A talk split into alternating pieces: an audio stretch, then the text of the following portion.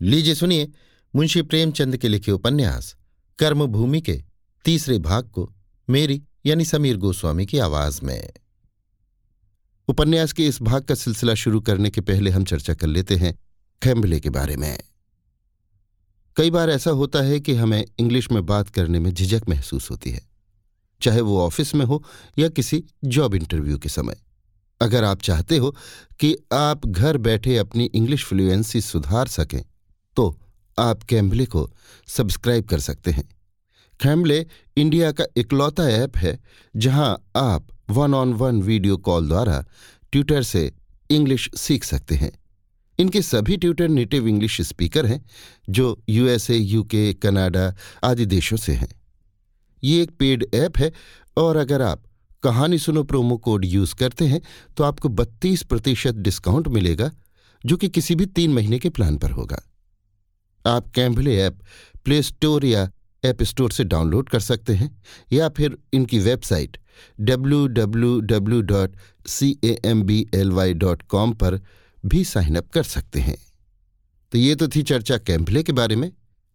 आइए सिलसिला शुरू करते हैं मुंशी प्रेमचंद के लिखे उपन्यास कर्मभूमि के अगले भाग का, मेरी यानी समीर गोस्वामी की आवाज़ में। स्कूल से लौटकर अमरकांत नियमानुसार अपनी छोटी कोठरी में जाकर चरखे पर बैठ गया। उस विशाल भवन में जहाँ एक बार ठहर सकती थी, उसने अपने लिए यही छोटी सी कोठरी पसंद की थी। इधर कई महीने से उसने दो घंटे रोज सूत काटने की प्रतिज्ञा कर ली थी और पिता के विरोध करने पर भी उसे निभाया जाता था। मकान था तो इतना बड़ा, मगर निवासियों की रक्षा के लिए उतना उपयुक्त न था जितना धन की रक्षा के लिए। नीचे के तल्ले में कई बड़े बड़े कमरे थे, जो गोदाम के लिए अनुकूल थे। हवा और प्रकाश का कहीं रास्ता नहीं। जिस रास्ते से हवा और प्रकाश आ सकता है, उसी रास्ते से चोर भी तो आ सकता है। चोर की शंका उसकी एक एक ईंट से टपकती थी। ऊपर के दोनों तल्ले हवादार और खुले हुए थे। भोजन नीचे बनता था, सोना बैठना ऊपर होता था। सामने सड़क पर दो कमरे थे। एक में लालाजी बैठते थे, दूसरे में मुनीम। कमरों के आगे एक सायबान था। जिसमें गायें बंधती थीं। लालाजी पक्के गौभक्त थे। अमरकांत सूत कातने में मग्न था कि उसकी छोटी बहन नैना आकर बोली, क्या हुआ भैया? फ़ीस जमा हुई या नहीं? मेरे पास बीस रुपए हैं। ये ले लो। मैं कल और किसी से मांग लाऊँगी। अमर ने चरखा चलाते हुए कहा, आज ही तो फ़ीस जमा करने की तारीख थी। नाम कट गया। अब रुपए लेकर क्या करूँगा? नैना रूप रंग में अपने भाई से इतनी मिलती थी कि अमरकांत उसकी साड़ी पहन लेता तो ये बतलाना मुश्किल हो जाता कि कौन ये है, कौन वो। हाँ इतना अंतर अवश्य था कि भाई की दुर्बलता यहाँ सुकुमारता बनकर आकर्षक हो गई थी। अमर ने तो दिल लगी की थी, पर नैना के चेहरे का रंग उड़ गया। बोली, तुमने कहा नहीं नाम ना काटो? मैं दो एक दिन में दे दूँगा? अमर ने उसकी घबराहट का आनंद उठाते हुए कहा, कहने को तो मैंने सब कुछ कहा। लेकिन सुनता कौन था? नैना ने रोश के भाव से कहा, मैं तो तुम्हें अपने कड़े दे रही थी, क्यों नहीं लिए? अमर ने हंसकर पूछा, और जो दादा पूछते तो क्या होता? दादा से मैं बतलाती ही क्यों? अमर ने मुँह लंबा करके कहा, चोरी से कोई काम नहीं करना चाहता नैना। अब खुश हो जाओ, मैंने फ़ीस जमा कर दी। नैना को विश्वास ना आया, बोली, फ़ीस नहीं, वो जमा कर दी। तुम्हारे पास रुपए कहाँ थे? नहीं नैना, सच कहता हूँ, जमा कर दी। रुपए कहाँ थे? एक दोस्त से ले लिए। तुमने मांगे कैसे? उसने आप ही आप दे दिए, मुझे मांगने न पड़े। कोई बड़ा सज्जन आदमी होगा? हाँ है तो सज्जन नैना। जब फ़ीस जमा होने लगी तो मैं हमारे शर्म के बाहर चला गया। न जाने क्यों मुझे उस वक्त रोना आ गया। सोचता था, मैं ऐसा गया बीता हूँ कि मेरे पास चालीस रुपए नहीं। वो मित्र जरा देर में मुझे बुलाने आया। मेरी आँखें लाल थीं, समझ गया। तुरंत जाकर फ़ीस जमा कर दी। तुमने कहाँ पाई ये बीस रुपए? ये न बताऊँगी। नैना ने भाग जाना चाहा। बारह बरस की ये लज्जाशील बालिका एक साथ ही सरल भी थी और चतुर भी। उसे ठगना सहज था। उससे अपनी चिंताओं को छिपाना कठिन था। अमर ने लपक कर उसका हाथ पकड़ लिया और बोला, जब तक बताओगी नहीं, मैं जाने न दूँगा। किसी से कहूँगा नहीं, सच कहता हूँ। नैना झेपती हुई बोली, दादा से लिए। अमरकांत ने बेदली से कहा, तुमने उनसे नाहक मांगी, नैना। जब उन्होंने मुझे इतनी निर्दयता से दुत्कार दिया तो मैं नहीं चाहता कि उनसे एक पैसा भी मांगू। मैंने तो समझा था, तुम्हारे पास कहीं पड़े होंगे। अगर मैं जानता कि तुम भी दादा ऐसे ही मांगोगी तो साफ़ कह देता कि मुझे रुपए की ज़रूरत नहीं। दादा क्या बोले? नैना सजल नेत्र होकर बोली, बोले तो कुछ नहीं। यही कहते रहे कि करना धरना तो कुछ नहीं। रोज रुपए चाहिए, कभी फ़ीस, कभी किताब, कभी चंदा। फिर मुनीम जी से कहा, बीस रुपए दे दो, बीस रुपए फिर देना। अमर ने उत्तेजित होकर कहा, तुम रुपए लौटा देना, मुझे नहीं चाहिए। नैना सिसक सिसक कर रोने लगी।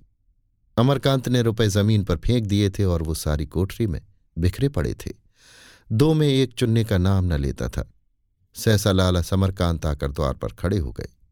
नैना की सिसकियाँ बंद हो गई और अमरकांत तलवार की चोट खाने के लिए अपने मन को तैयार करने लगा। लालाजी दोहरे बदन के दीर्घकाय मनुष्य थे। सिर से पाँव तक सेठ, वही खलवाट मस्तक, वही फूले कपोल, वही निकली हुई तोंद, मुख पर संयम का तेज था, जिसमें स्वार्थ की गहरी झलक मिली हुई थी।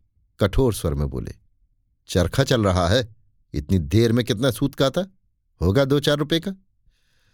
अमरकांत ने गर्व से कहा, चरखा रुपए के लिए नहीं चलाया जाता। और किस लिए चलाया जाता है? वो आत्मशुद्धि का एक साधन है। समरकांत के घाव पर जैसे नमक पड़ गया, बोले, ये आज नई बात मालूम हुई। तब तो तुम्हारे ऋषि होने में कोई संदेह नहीं रहा। मगर आत्मशुद्धि के साधन के साथ कुछ घर गृहस्थी का काम भी देखना होता है। दिन भर स्कूल में रहो, वहाँ से लौटो तो चरखे पर बैठो। रात तुम्हारी स्त्री पाठशाला खुले।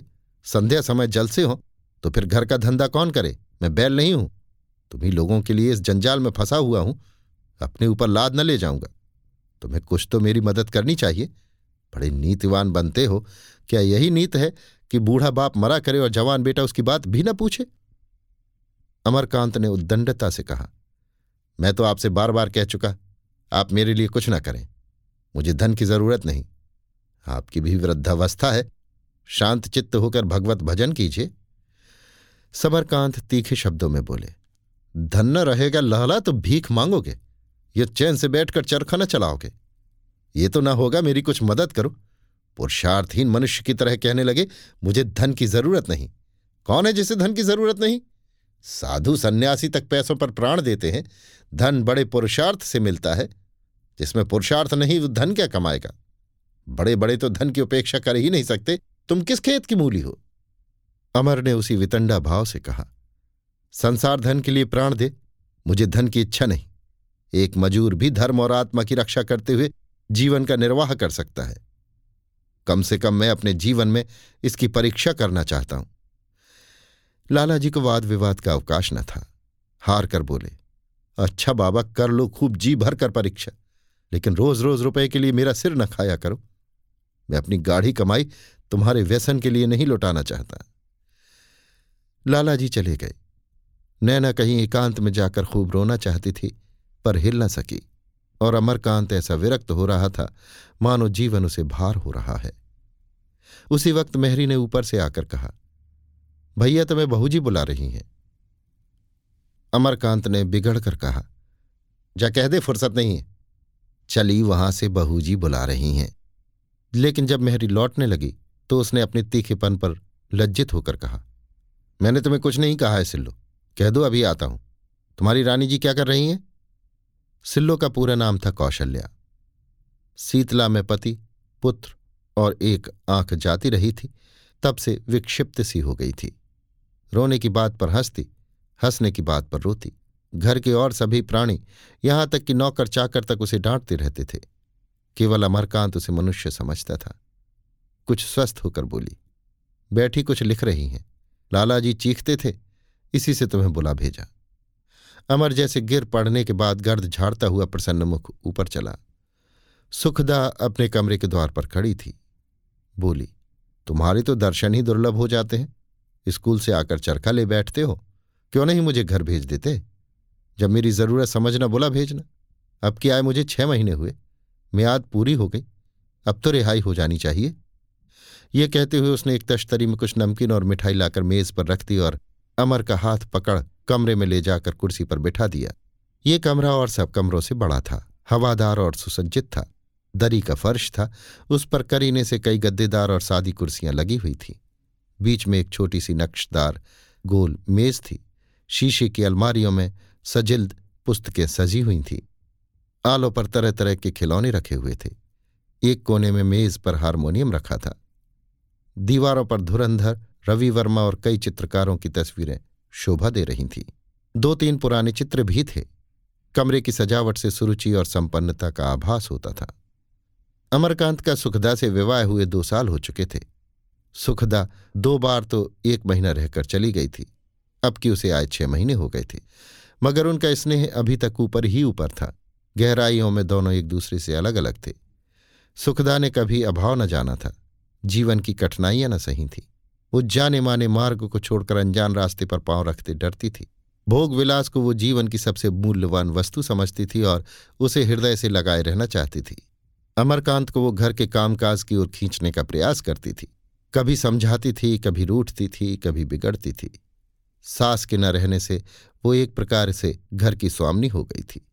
बाहर के स्वामी लाला समरकांत थे, पर भीतर का संचालन सुखदा ही के हाथों था। किंतु अमरकांत उसकी बातों को हँसी में टाल देता। उस पर अपना प्रभाव डालने की कभी चेष्टा न करता। उसकी विलास प्रियता मानो खेतों के हव्वे की भांति उसे डराती रहती थी। खेत में हरियाली थी, दाने थे, लेकिन वो हवा निश्चल भाव से दोनों हाथ फैलाए खड़ा उसकी ओर घूरता रहता था। अपनी आशा और दुराशा, हार और जीत को वो सुखदा से बुराई की भांति छिपाता था। कभी कभी उसे घर लौटने में देर हो जाती तो सुखदा व्यंग करने से बाज न आती थी। हाँ यहाँ कौन अपना बैठा हुआ है? बाहर के मज़े घर में कहा? और ये तिरस्कार किसान के कड़े कड़े की भांति हव्वे के भय को और भी उत्तेजित कर देता था। वो उसकी खुशामद करता, अपने सिद्धांतों को लंबी से लंबी रस्सी देता, पर सुखदा इसे उसकी दुर्बलता समझकर ठुकरा देती थी। वो पति को दया भाव से देखती थी, उसकी त्यागमय प्रवृत्ति का अनादर न करती थी, पर इसका तथ्य न समझ सकती थी। वो अगर सहानुभूति की भिक्षा माँगता, उसके सहयोग के लिए हाथ फैलाता तो शायद वो उसकी उपेक्षा न करती। पर अमरकांत तो अपनी मुट्ठी बंद करके अपनी मिठाई आप खाकर उसे रुला देता था। निदान, वो भी अपनी मुट्ठी बंद कर लेती थी और अपनी मिठाई आप खाती थी। दोनों आपस में हँसते बोलते थे, साहित्य और इतिहास की चर्चा करते थे, लेकिन जीवन के गूढ़ व्यापारों में पृथक थे। दूध और पानी का मेल नहीं, रेत और पानी का मेल था, जो एक क्षण के लिए मिलकर पृथक हो जाता था। अमर ने इस शिकायत की कोमलता या तो समझी नहीं, या समझकर उसका रस न ले सका। लाला जी ने जो आघात किया था, अभी उसकी आत्मा उस वेदना से तड़प रही थी। बोला, मैं भी यही उचित समझता हूँ। अब मुझे पढ़ना छोड़कर जीविका की फ़िक्र करनी पड़ेगी। सुखदा ने खींच कर कहा, हाँ, ज़्यादा पढ़ लेने से सुनती हूँ, आदमी पागल हो जाता है। अमर ने लड़ने के लिए यहाँ भी आस्तीनें चढ़ा ली। तुम ये आक्षेप व्यर्थ कर रही हो। मैं पढ़ने से जी नहीं चुराता, लेकिन इस दशा में मेरा पढ़ना नहीं हो सकता। आज स्कूल में मुझे जितना लज्जित होना पड़ा, वो मैं ही जानता हूँ। अपनी आत्मा की हत्या करके पढ़ने से भूखा रहना कहीं अच्छा है। सुखदान ने भी अपने अस्त्र संभाले। बोली, मैं तो समझती हूँ कि घड़ी दो घड़ी दुकान पर बैठकर भी आदमी बहुत कुछ पढ़ सकता है। चरखे और जलसों में जो समय देते हो, वो दुकान पर दो तो कोई बुराई ना होगी। फिर जब तुम किसी से कुछ कहोगे नहीं तो कोई तुम्हारे दिल की बात कैसे समझ लेगा? मेरे पास इस वक्त भी एक हज़ार रुपये से कम नहीं। वो मेरे रुपए हैं, मैं उन्हें उड़ा सकती हूँ। तुमने मुझसे चर्चा तक न की। मैं बुरी सही तुम्हारी दुश्मन नहीं। आज लाला जी की बातें सुनकर मेरा रक्त खोल रहा था। चालीस रुपये के लिए इतना हंगामा? तुम्हें जितनी ज़रूरत हो मुझसे लो। मुझसे लेते तुम्हारे आत्मसम्मान को चोट लगती हो तो अम्मा से लो। वो अपने को धन्य समझेंगी। उन्हें इसका अरमान ही रह गया कि तुम उनसे कुछ मांगते। मैं तो कहती हूँ कि मुझे लेकर लखनऊ चले चलो और निश्चिंत होकर पढ़ो। अम्मा तुम्हें इंग्लैंड भेज देंगी, वहाँ से अच्छी डिग्री ला सकते हो। सुखदा ने निष्कपट भाव से प्रस्ताव किया था। शायद पहली बार उसने पति से अपने दिल की बात कही, पर अमरकांत को बुरा लगा। बोला मुझे डिग्री इतनी प्यारी नहीं है कि उसके लिए ससुराल की रोटियाँ तोड़ूं। अगर मैं अपने परिश्रम से धनोपार्जन करके पढ़ सकूँगा तो पढ़ूँगा, नहीं कोई धंधा देखूँगा। मैं अब तक व्यर्थ ही शिक्षा के मुँह में पड़ा हुआ था। कॉलेज के बाहर भी अध्ययनशील आदमी बहुत कुछ सीख सकता है। मैं अभिमान नहीं करता, लेकिन साहित्य और इतिहास की जितनी पुस्तकें इन दो तीन सालों में मैंने पढ़ी हैं, शायद ही मेरे कॉलेज में किसी ने पढ़ी हो। सुखदा ने इस अप्रिय विषय का अंत करने के लिए कहा अच्छा नाश्ता तो कर लो। आज तो तुम्हारी मीटिंग है। नौ बजे के पहले क्यों लौटने लगे? मैं तो टॉकीज में जाऊँगी। अगर तुम ले चलो तो मैं तुम्हारे साथ चलने को तैयार हूँ। अमर ने रूखेपन से कहा, मुझे टॉकीज में जाने की फुर्सत नहीं। तुम जा सकती हो। फ़िल्मों से भी बहुत कुछ लाभ उठाया जा सकता है। तो मैं तुम्हें मना तो नहीं करता? तुम क्यों नहीं चलते? जो आदमी कुछ उपार्जन न करता हो, उसे सिनेमा देखने का कोई अधिकार नहीं। मैं उसी संपत्ति को अपनी समझता हूँ, जिसे मैंने अपने परिश्रम से कमाया हो। कई मिनट तक दोनों गुम बैठे रहे। जब अमर जलपान करके उठा तो सुखदा ने सप्रेम आग्रह से कहा, कल से संध्या समय दुकान पर बैठा करो। कठिनाइयों पर विजय पाना पुरुषार्थी मनुष्यों का काम है अवश्य, मगर कठिनाइयों की सृष्टि करना, अनायास पांवों में कांटे चुभाना कोई बुद्धिमानी नहीं है। अमरकांत इस उपदेश का आशय समझ गया, पर कुछ बोला नहीं। विलासनी संकटों से कितना डरती है। ये चाहती है मैं भी गरीबों का खून चूसूं, उनका गला काटूं। ये मुझसे न होगा। सुखदा उसके दृष्टिकोण का समर्थन करके कदाचित उसे जीत सकती थी। उधर से हटाने की चेष्टा करके वो उसके संकल्प को और भी दृढ़ कर रही थी। अमरकांत उससे सहानुभूति करके उसे अपने अनुकूल बना सकता था, पर शुष्क त्याग का रूप दिखाकर उसे भयभीत कर रहा था। अभी आप सुन रहे थे मुंशी प्रेमचंद के लिखे उपन्यास, कर्मभूमि के तीसरे भाग को मेरी यानी समीर गोस्वामी की आवाज़ में।